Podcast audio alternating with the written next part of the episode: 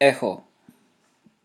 Аз съм Стефан Русинов и преведох романа Трите тела на Лю Цесин, който излезе през май 2020 година.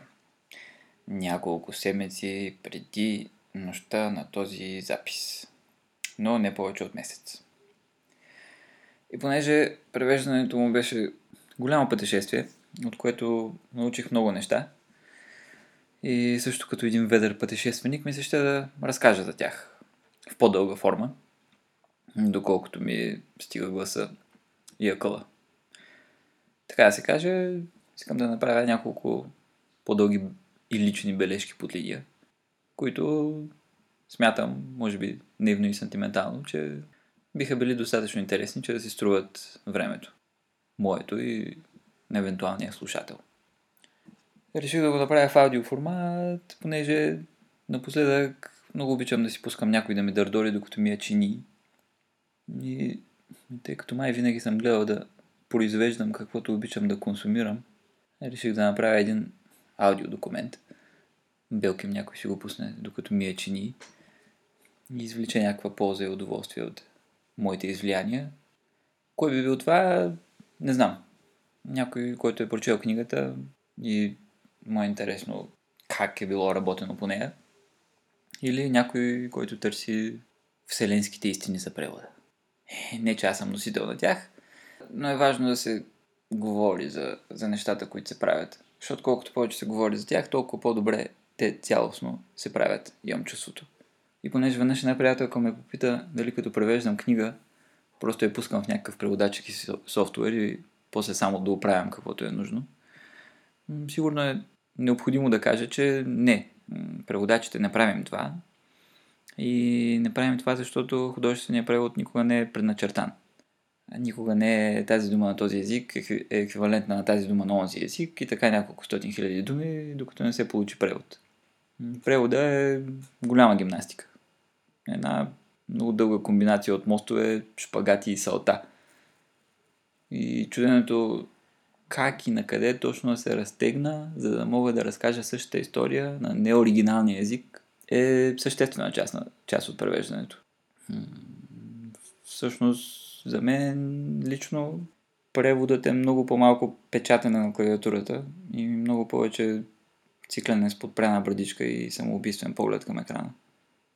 И за това целта ми тук е да разкажа някои от решенията, които ми се наложи да направя по време на превода на трите тела и които вярвам, че биха били съвсем различни при друг преводач, което именно прави преводачеството творческа дейност, а не просто механично изпълнителска дейност. Първа глава. Как стават тези неща? Нещо, което може би не е известно на всички, които четат художествена литература, е, че не винаги издателството предлага книга на преводач, който просто изпълнява поръчката. Има и преводачи, които са и скаути. Особено когато става въпрос за китайска литература. Почти никое българско издателство не би тръгнало само да издава китайска литература. Много редки са изключенията, тъй че за да имаме китайска литература, която да участва в целия литературен диалог в нашето езиково пространство, е нужно някой друг да положи усилие. В случая това е преводача, който търси книги, чете големи количества, отвърля глупостите, отсява по-посредствените неща и избира нещо, което си струва, каквото и да означава това. Та в случая беше по-малко и от двете всъщност. Цялата работа започна с това, че Трите тела спечели наградата Хюго за най-добър научно-фантастичен роман, така наречения Нобел за научно-фантастична литература. Преди това аз не бях чувал за автора и ми стана много интересно, понеже от известно време се интересувах по-усилено от научно-фантастична литература. От там нататък всичко беше добро и дълго стечение на обстоятелствата. Първо, аз се намирах в България и нямаше как да си набавя незабавно. Набавя незабавно книгите, затова помолих една моя приятелка, която ще да ходи в Китай по добро стечение на обстоятелствата, да ми ги донесе. Прочето ги, страшно много ми харесаха и започнах да мисля как да им намеря издател. Мислих, мислих, няколко години мислих и нищо не ставаше. Но между времено един-два пъти се бяхме засичали с моят приятел Светло, който беше чувал за книгата и ме подписваше за нея. Беше чувал хубави неща. Аз му потвърдих, че те са верни. И след една-две години той ми уреди среща с Колибри, където имаше контакти. Срещнахме се един ден, обсъдихме какво що, каква е тази книга, яка ли е, не е ли яка. И в крайна сметка се разбрахме да я работим, за което си мисля, че и така и двете страни направиха известни компромиси. Първо, Колибри по някакъв начин поеха риск да издадат поредица от китайски автор с общо около 1700 страници, което е много рисковано. Пропуснах всъщност да отбележа, че година-две преди това ме беше потърсил едно друго а, българско издателство за романа. Те ме потърсиха, защото бяха чули за него. И говорихме известно време, може би няколко месеца за реализирането на романа на български. Аз дори написах а, мотивация, резюме и така нататък. Така, редактора, който ме беше потърсил, каза супер, страхотно, но след няколко месеца редактора ми, ми каза, че не, не иска да се захваща с тази поредица, защото му изглежда много рискована. Той ми каза, че и това звучи логично, от поредиците много, много трудно се продават всички книги след първата част. Първата се продава обикновено добре, оттам нататък всичко е надолу, което за едно бизнес ориентирано издателство, разбираемо, не е оферта. Така че а, нямаше проблеми в този отказ, аз го разбрах напълно. Та Колибри поеха този риск. Наистина това е много рискован проект. Аз силно се надявам някакъв начин да се, да се окаже успешен за тях. Компромиса, който аз направих е, че се навих на хонорар далеч под стандартите за превод от китайски и, и доста под необходимото ми да се изхранвам през периода на превеждане, а, което признавам не без неудобство, но аз честно казвам за момента не съм открил друг начин да се занимавам с това, което обичам, което е да търся и да внасям книги, които да обогатяват познанията ни за света и диалога ни вътре в нашия език и в самите нас за да правя това, ми се налага да се захранвам друго яче. Което е с цел и да мога да работя безкомпромисно, в крайна сметка, да си подбирам заглавията и да им отделям необходимото време, така че да се получат те по възможно най-добрия начин. Така че да, в момента положението е или нисък хонорар, или никаква съвременна китайска литература на български. Нямам идея как и дали тази ситуация може да се промени. Доколкото разбирам, примерно в Штатите и Великобритания не е много по-различно. Човек трудно, всъщност невъзможно почти, може да се издържа само с художествен превод, особено от китайски, който е по-бавен и обикновено включва и други дейности, като скаутване и така нататък. Казвам всичко това без някакви емоции, положението е каквото е, всички правим всичко възможно да има хубава литература на български язик, но смятам, че е хубаво да се говори за, за тези неща а, и ако може да се тига към някаква промяна, евентуално. Втора глава. Защо? Тук ще се опитам да обясня какво точно ме хвана в тази книга и защо я отсях сред многото други китайски произведения, които чета и реших да я внеса на български. В крайна сметка аз трябва да извършвам някакъв подбор. Положението не е като в Штатите, например, където има десетки литературни преводачи и се превеждат много неща и хората дори се борят един с друг за произведения, автори. Тук положението е съвсем различно, че има много произведения, които биха могли да се преведат, но няма кой да ги преведе. Но в момента с превод на съвременна китайска литература се занимаваме, доколкото знам, активно двама души. Да, защо това много ми хареса и ми се прииска много да го преведа. Няма да говоря много за научната фантастика, понеже аз не съм спец така че не знам как трите тела, цялата трилогия се сравнява с постиженията в момента. Едно нещо, което мога да кажа по отношение на научната фантастика, което много ми харесва като елемент, е използването на похвата альтернативно минало. Нещо, което, примерно, Артър Кларк прави в Космическата Одисея. Той говори за, там, за едни предисторически времена, в които се случва нещо странно, което променя историята на човешкия вид – е нещо такова прави Лиу Цесин с времената на културната революция в Китай. Но две неща ми се струват важни за отбелязване в това отношение. Едното е нелинейното разказване при Лил Син. При Артър Кларк си имаме типично линейно разказване. При Лил Син и Трите тела епизодите са доста по-умесени, доста по-скокливи. Прескачаме ту в миналото, ту в сегашното, ту в симулирана реалност. И от друга страна, Люта си оплита много повече персонажи и случки. И, и, го, и го прави така, така, че всичко да има един много споен вид.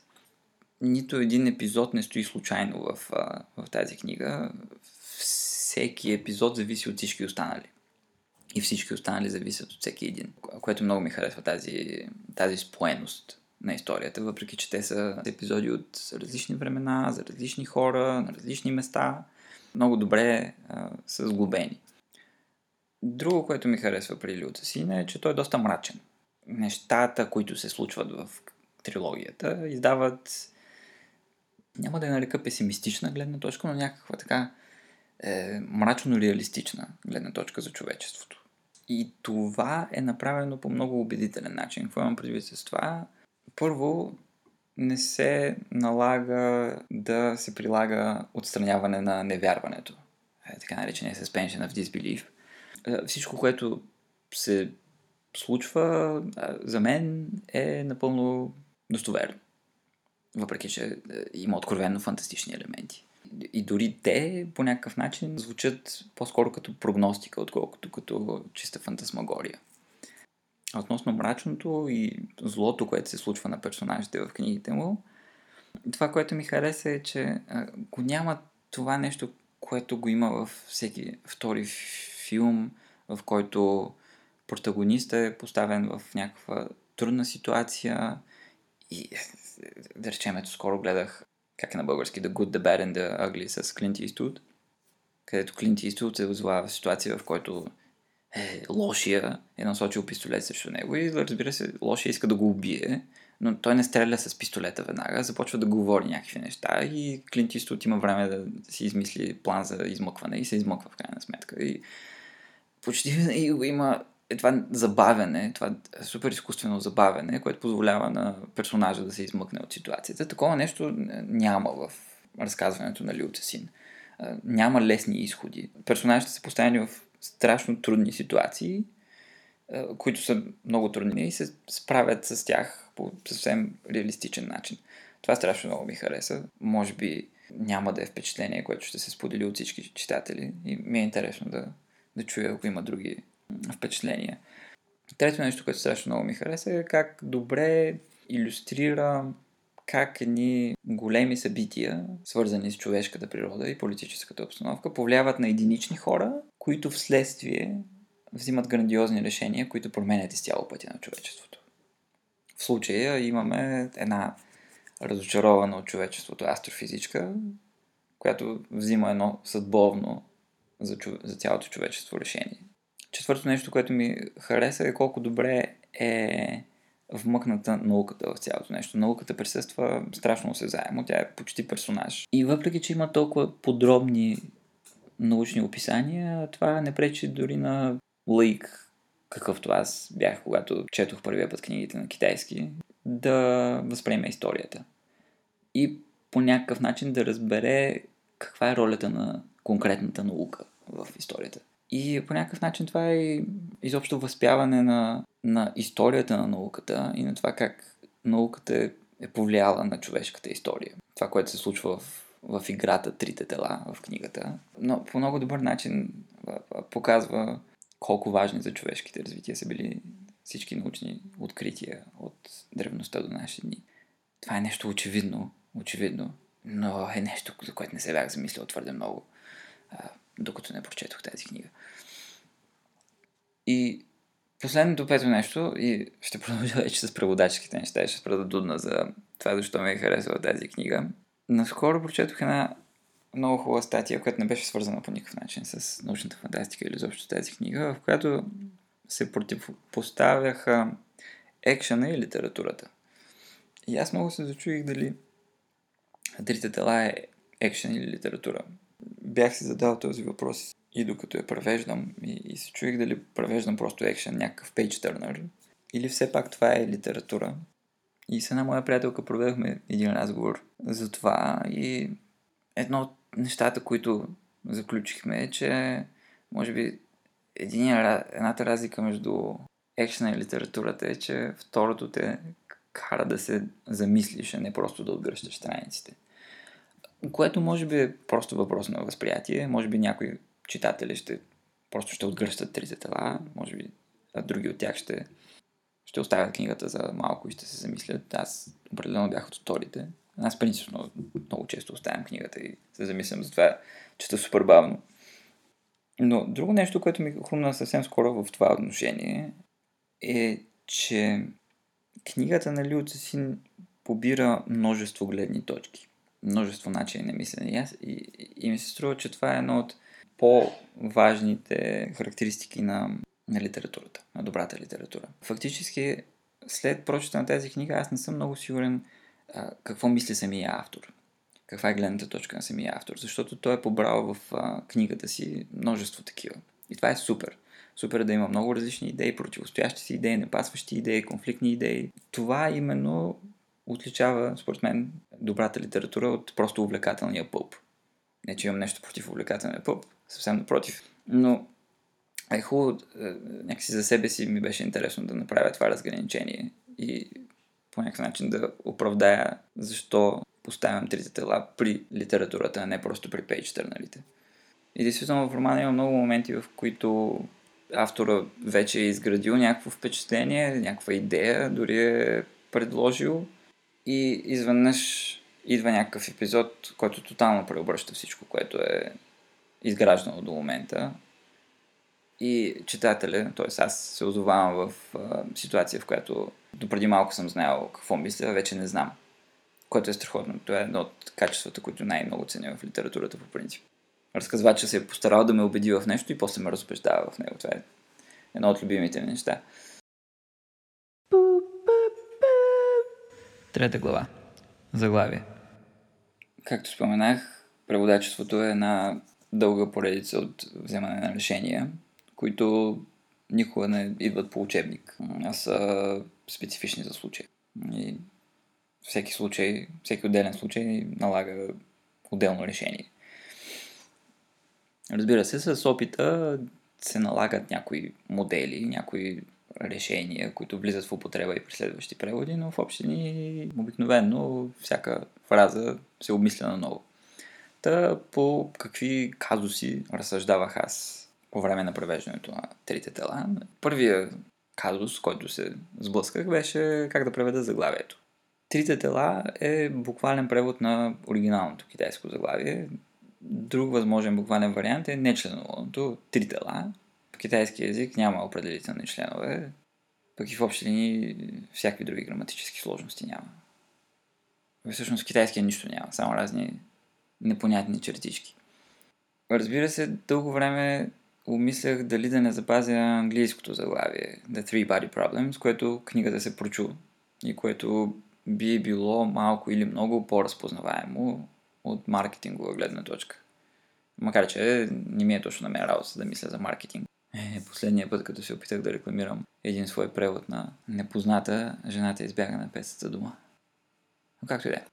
В крайна сметка, обаче осъзнах, че запазването на английското заглавие е практически невъзможно. Защото английското заглавие е двояко. И по много хубав начин съчетава тясното, реалната математическа задача за трите тела, която играе важна роля в романа, и широкото, проблема на човечеството с едни много големи и много опасни трите тела. На български нито задачата за трите тела, нито проблема за трите тела могат да постигнат същия ефект сами по себе си. Задачата за трите тела е устойчив израз, но, но самата задача съвсем не е централна линия в романа. Това е само един от детайлите, свързани с големия разказ за трите тела, които в книгата означават още много други неща, сред които компютърна игра и, и чужда цивилизация. И не случайно в книгата има отделна глава задачата за трите тела, която в английското издание малко подвеждащо съвпада с заглавието на романа, защото а, по някакъв начин се създава впечатлението, че това е е ключовата глава за романа. Пък тя не е, тя е просто една от главите. А пък проблема за трите тела би било просто дословен ялов превод на английското заглавие. Както впрочем се появи книгата в различните статии, които излязоха, когато тя спечели Хюго. Без да има заигравката с задачата за трите тела, заглавието проблема за трите тела губи ефективността си. И думата проблем се обесмисля. Така че на български няма как да бъде постигнато това, което английското заглавие постига. Затова реших да го оставя трите тела, което звучи като еротичен роман. Което е супер. Понеже така иначе никой не ми купува книгите. Бе към някой си я купи така. Макар, че сега като има достатъчно порно в интернет. Не знам. Четвърта глава. Подредба. Първият голям вътрешен проблем, с който се сблъсках, беше за подредбата на главите. Вече бях превел 15 на страници от оригинала, когато разгърнах английското издание и се занада установих, че има сериозна разлика. Версията на Кен Лю започва с три глави, които в китайското издание се намират доста нататък в книгата. Аз разбира се, веднага се поразброих тази работа и разбрах, че в английското издание всъщност е запазена най-първоначалната подредба от версията, която Люта си пуска първо на части е, някъде в някакво списание, мисля, че беше. И преди да излезе като книжен вариант на китайски, китайският редактор предлага разместването и Лю, доколкото разбирам, неохотно се съгласява. За английската версия обаче преводача и писателя обсъждат въпроса и решават да върнат началната подредба. Аз преди това бях чел само китайската версия и тя всъщност много ми беше харесала. Та затова имах, имах силна съпротива към това да използвам подребата от английското издание.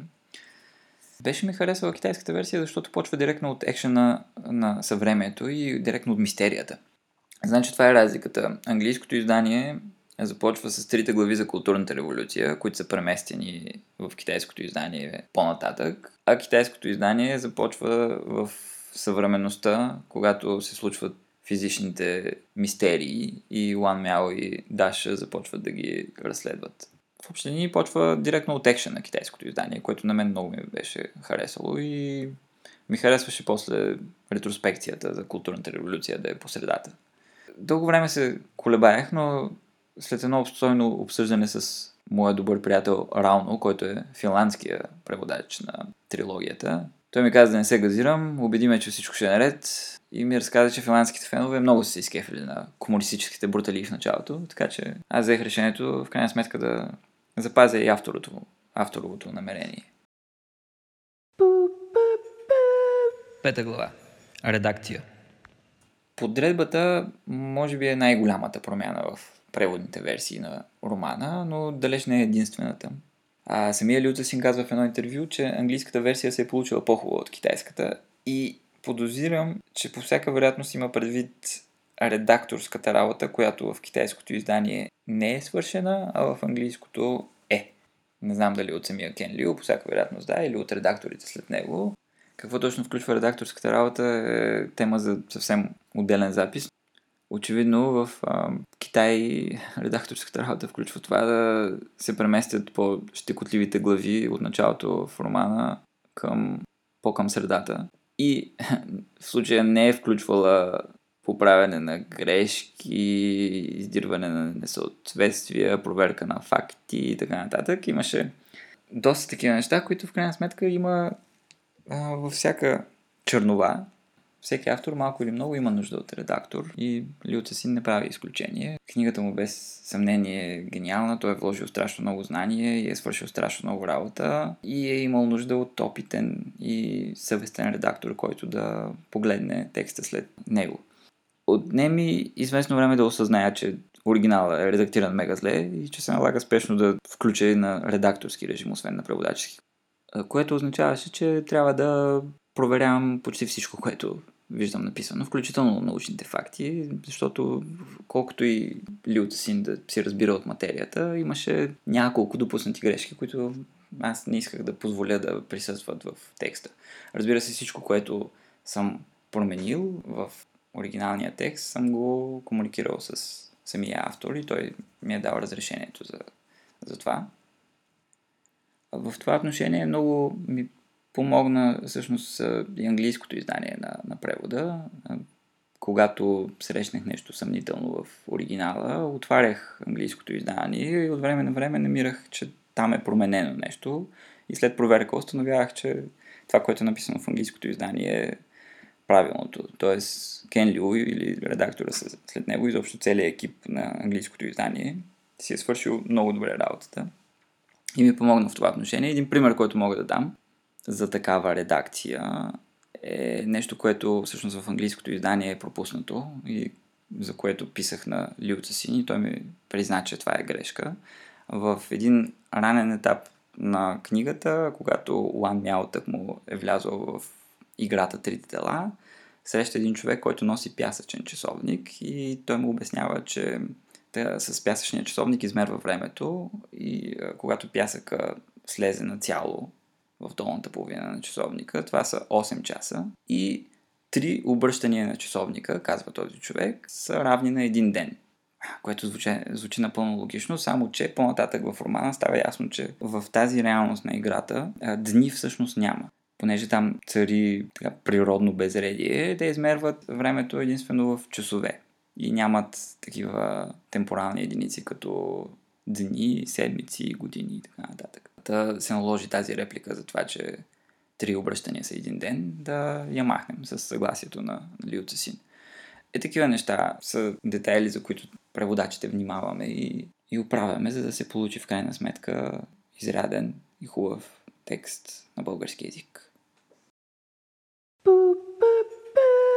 Шеста глава. Проверки. Преводачите няма как да знаем всичко, но пък има как да проверим всичко.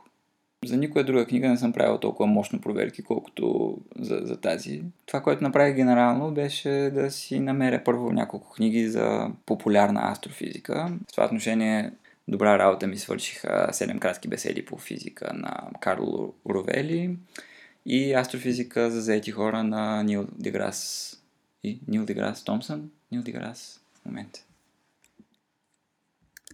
Нил Деграс Тайсън. Нил Деграс Тайсън. Също чудесна работа ми свърши една китайска книга, коя, в която един физик е написал анализ на физичните явления, които се появяват в трилогията на Лиута си. И тя ми помогна много в това отношение да разгранича кое е реално научното и кое е откровенно фантастичното важно разграничение, което трябваше да направя, защото реално научните неща следва да ги предам на български с техните реални, приели гражданственост термини. Докато откровенно фантасмагоричните неща, които звучат също много научно в романа, мога вече да си ги измисля. Но това беше тънка граница и аз не винаги знаех от коя нейна страна се намира явлението, с което се сблъсквам в романа. В същото отношение чудесна работа ми свърши книгата Физика на невъзможното на Мичио Како. Страхотна книга, в която автора дава примери от научно-фантастична литература и от научно-фантастични филми и ги класифицира по скала възможни в близкото бъдеще, възможни в далечното бъдеще и напълно невъзможни. И това също ми свърши чудесна работа, да се ориентирам изобщо в физичната обстановка, нещо в което аз бях почти напълно нелук преди да се захвана с този превод. Конкретно това, което правих, когато се сблъскам с определено явление, за което нямам никаква представа за какво става въпрос и не съм го срещал в някои от книгите, които четях тогава, беше да се разровя сериозно в интернет и да предам съответния термин по доколкото ми достигат знанията и усета по някакъв правилен начин. След всяко едно такова взето на базата на някаква осведоменост, но и до голяма степен импровизирано решение, аз го добавям в един голям списък, който след като завърших първата чернова на романа, изпратих на съответни специалисти, които намерих по един или друг начин. Основната неясна материя тук в този първи том беше астрофизиката и физиката изобщо, така че намерих един преподавател по астрофизика в а, Софийския университет, който беше така добър да се отзове на мобата ми за помощ и най-щателно прегледа всички моменти, за които имах съмнение, че съм оплескал неща и действително поправи много от нещата, които аз не бях налучкал правилно и внесе изрядност в целия текст. И като споменах физическия факултет на Софийския университет, друго нещо, което правих с удоволствие, освен да чета научно-популярни книги за физика, е да ходя от време на време на отворените лекции, които се провеждат в този факултет, които се провеждат и до момента и а, силно ги препоръчвам, много са интересни. Ходих и на едно посещение в обсерваторията на Софийския университет в Борисовата градина, което също беше много интересно. Не съм сигурен доколко ми помогна за превода на книгата, вече бях навътре в тематиката и ми беше страшно интересно всичко. Пък и по някакъв начин си допълних някакви познания и си увеличих общата ориентираност в материята. Освен за астрофизика, имах много други въпроси в най-различни сфери. Принципно, така в всяка китайска книга, която превеждам, се среща някакво странно растение или животно, което го има само по тези земи, а тук го няма. И винаги се свързвам с а, един човек от Природно-научния музей в София, който ми казва, ами това го нямаме в България, ама може да го заместите с това. Или пък, а, да, това го има в България, ето е така, ами това изобщо го нямаме в България. Не знам с какво може да го заместите и оправяйте се. Какъвто беше, впрочем, един такъв случай в, в книгата, в която имаше някаква тихоокеанска кафява лястовица, която така и не разбрахме каква лястовица. И аз питах Люца си, добре, каква е тая лястовица? И той каза ми, аз самия май не си спомням каква е. И в крайна сметка я оставих Тихоокеанска кафява лястовица. И това е единственото място, което просто буквално преведох и го оставих и така малко по ненаучно му. Та свързах се още с компютърни специалисти, специалисти по математика, защото там имаше много неща за компютри, за задачата за трите тела. Специално се свързах с специалист, който изследва Слънцето, защото имаше доста неща конкретно за Слънцето и за неговата структура и така нататък.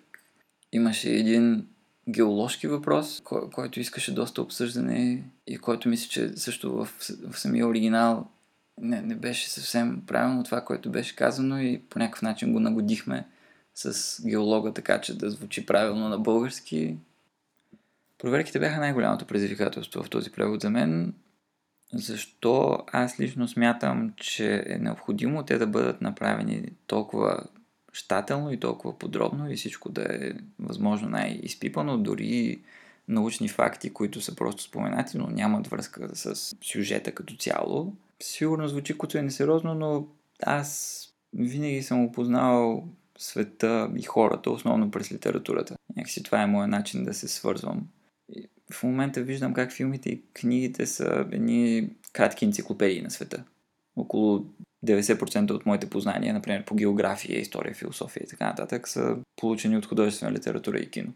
Очевидно не това е причината да чета литература, други са причините, но тя има енциклопедична стойност, да наречем познавателна стойност и в нея винаги има най-различни вратички към различни познания за света. В случая има множество вратички към, към физиката и аз много държах тези вратички да са, да са отворени, действително, да, да, да водят към реалните научни познания. Когато някой пълен лик като мене прочете книгата, да може да се ориентира в понятията и примерно да ги гугълне или да потърси в други книги и тези понятия да са същите и да са част от цялата сфера а, познания в тази област. Да не стоят като задънени улици някакви а, понятия. Защото съм срещал дори преводачи, които си казват, ами това е просто споменато, просто слагаш нещо и кой ще го гледа и без това никой не разбира от, от астрофизика. А, за, за мен е много важно всички тези термини да, да работят като върти към а, по-големите познания. И в крайна сметка, защо да изключваме астрофизиците от евентуалните читатели на, на тази книга?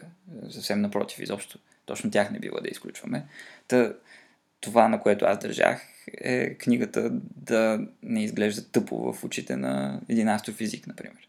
Да е окей за, за всеки, и за пълния лейк като мене, и за по-невзискателни читатели, и за най-взискателни читатели, за хора, които са натрупали опит и познания в областта на физиката и за пълни льолевци, като мен преди 20 години, които просто си седят в стаята и четат литература с идеята да отидат в някакъв друг свят и да им стане хубаво. Седма глава. Бележки под линия. А, бележките под линия са много дълга тема. Не случайно така някои от най-хубавите преводачески гафове са свързани именно с куци бележки под линия.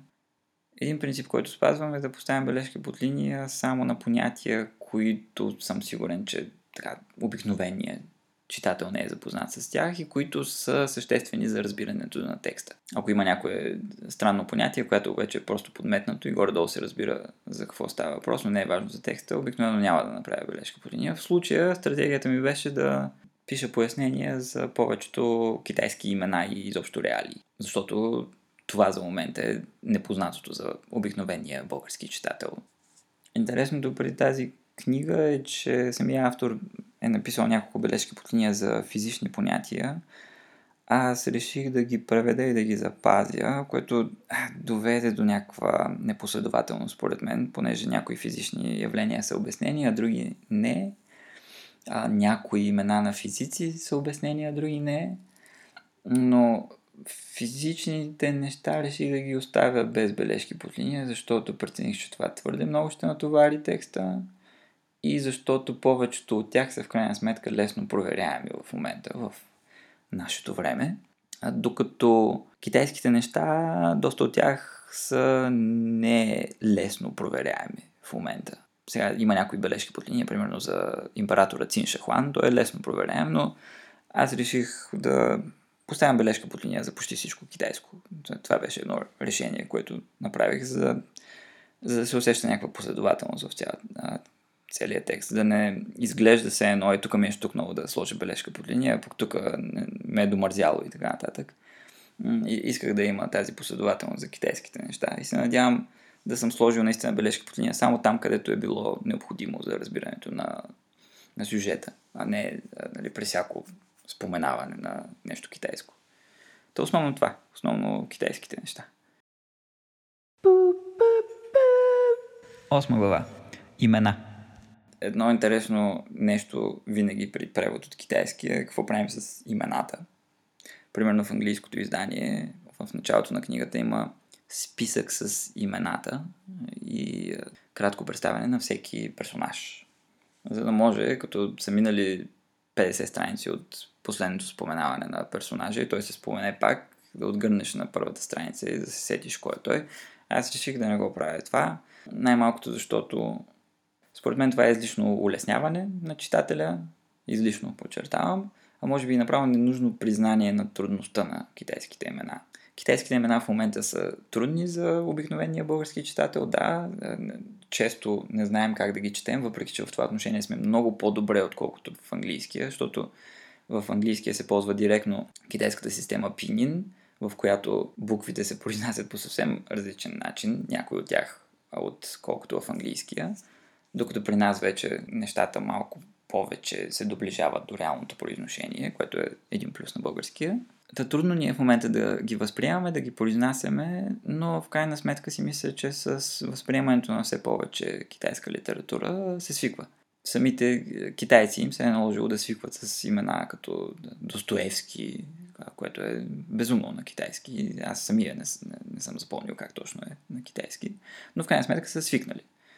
Ето, примерно в момента се превежда естествен роман на Георги Господинов. Това Господинов ще звучи абсурдно на, на китайски, но ще се свикне. Та и ние в крайна сметка ще свикнем с китайските имена, мисля си, надявам се. Видях един отзив, в който читателя казва, че отначало му е било шашкащо с всичките китайски имена, но след няколко страници е, е свикнал което е супер. Ето един начин, по който чрез художествената литература просто е така съвсем плавно и неусетно свикваме с някакви чужди културни характеристики. Друго решение, свързано с имената в този роман, беше да изписвам почти всички двусрични собствени имена с дефиси. Затова нямаме конкретни правила в китаистиката, нямаме, нямаме конкретна конвенция, но ми се струва, че имената, изписани с дефиси, се възприемат и прочитат и запомнят в крайна сметка по-лесно, отколкото без интервал и без нищо изобщо. Единственото изключение всъщност е името на автора. Ако трябваше да следвам принципа, който следвах в целия текст, трябваше да е Лио Ц, тиренце, син. Но, не знам, син като цяло е, са ясни две срички пък е името на автора. Не знам колко съм прав, ама ми се стори, че по-прегледно изглежда без, без тиренца и че би било запомнено, понеже е името на автора. А, не знам дали съм прав за това. Би ми било интересно да чуя други мнения в това отношение. Девета глава. Грешки. Въпреки всичкото ми старание и целият ми стремеж всичко да е възможно най-изпипано, след като книгата излезе, си открих няколко грешки, които съм допуснал в текста, които ми се ще е тук да споделя, понеже и те са много поучителни. Една от тях, за която всъщност не съм съвсем сигурен дали е, дали е грешка, но съм почти сигурен, че е грешка, някой да ме поправи ако не е, е, че на едно място съм писал, че Общото събрание на Организацията на Обединените нации ООН има генерален секретар. Това, доколкото ми е известно, в момента не е така. Общото събрание има председател, а самата организация има генерален секретар. Това е една грешка, която фигурира в момента в превода. Друга грешка, която е по-интересна и е малко по-техническа, и е свързана по леко косвен начин с консултациите, които направих с един мой приятел, който работи на кораб, понеже имаше няколко корабни термина в романа и се допитах до него за тях. Та той ми каза, че в еди коя си част, вече не помня, на кораба има нещо, което те наричат танкове. И аз си казах, окей, супер, щом така ги наричат. И ги написах навсякъде танкове, танкове, танкове. Те бяха на 3-4 места, примерно. И на следващия ден изведнъж се замислиха, чакай малко, тази дума танкове не звучи окей. Okay. И се замислих, че всъщност на български танкове означава съвсем друго нещо, а не това, което е в кораба. И това в кораба, всъщност правилната дума за него е резервуари. Та веднага пуснах един сърч и намерих въпросните танкове и ги замених с резервуари. Но в дейността явно съм се увлякал и съм заменил танкове на едно място, където става въпрос реално за танкове, за оръжията танкове оръжия ли се наричат или превозни средства, не знам, превозни оръжия. Та, на едно място всъщност става въпрос за истински танкове, а аз съм го сменил на резервуари. И сцената малко няма смисъл с тези резервуари там изведнъж, които се появяват, появяват изневиделица. Това е една от грешките, които си намерих след изгледането на книгата. Десета глава. Корица. Още едно решение, което взех по тази книга, беше дали изобщо да се меся в тази работа с корицата понеже ако се намеся в нея, бих рискувал да изляза баси досадника, който си врагегата навсякъде. В крайна сметка реших да си я навра и там. Попитах моята добра приятелка Гергана дали се сеща за някой, който би могъл да направи хубава корица на научно-фантастичен роман и тя ми препоръча Виктория Стайкова, която направи тази корица в момента, която лично мен много ме радва, защото от една страна е концептуално и графично издържана и от друга страна не е в наложената в последните няколко десетилетия типична стилистика за научно-фантастичния роман. Нямам нищо против тази стилистика, съвсем напротив, в момента се появяват много красиви и много добре издържани колици на научно-фантастични романи, но те са едни и същи като усещане. А на мен ми се щеше по някакъв начин тази книга да се отличи от всички останали и да не крещи аз съм научна фантастика и преди всичко да не говори само на твърдите фенове на научната фантастика, а да приветства по някакъв начин и хората, които са изкушени изобщо от добрата литература. И мисля, че това, доколкото виждам за момента от реакциите и доколкото наблюдавам хората, които четат книгата, е, се е получило добре. Защото наистина към книгата посягат хора, които принципно не четат много научна фантастика. Което мен много ме радва и смятам, че е не до малка степен заслуга на, на корицата, която Виктория нарисува. 11 глава.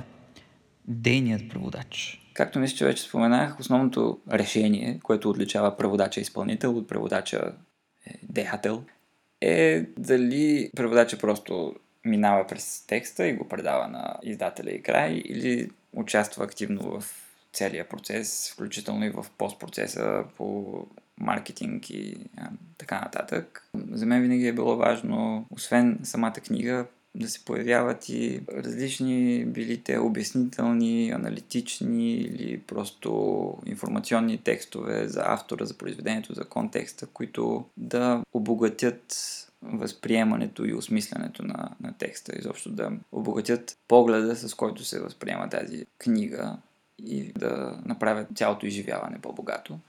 В случая реших да преведа едно есе на Син, което много ми хареса. То всъщност е написано като като послеслов за американското издание на книгата. Аз го прочетох на английски първо и много ми хареса. В него Люци си разказва неща от детството си, от младените си и как всичко, което е преживял, е довело в крайна сметка до това той да стане първо почитател и после писател на научна фантастика.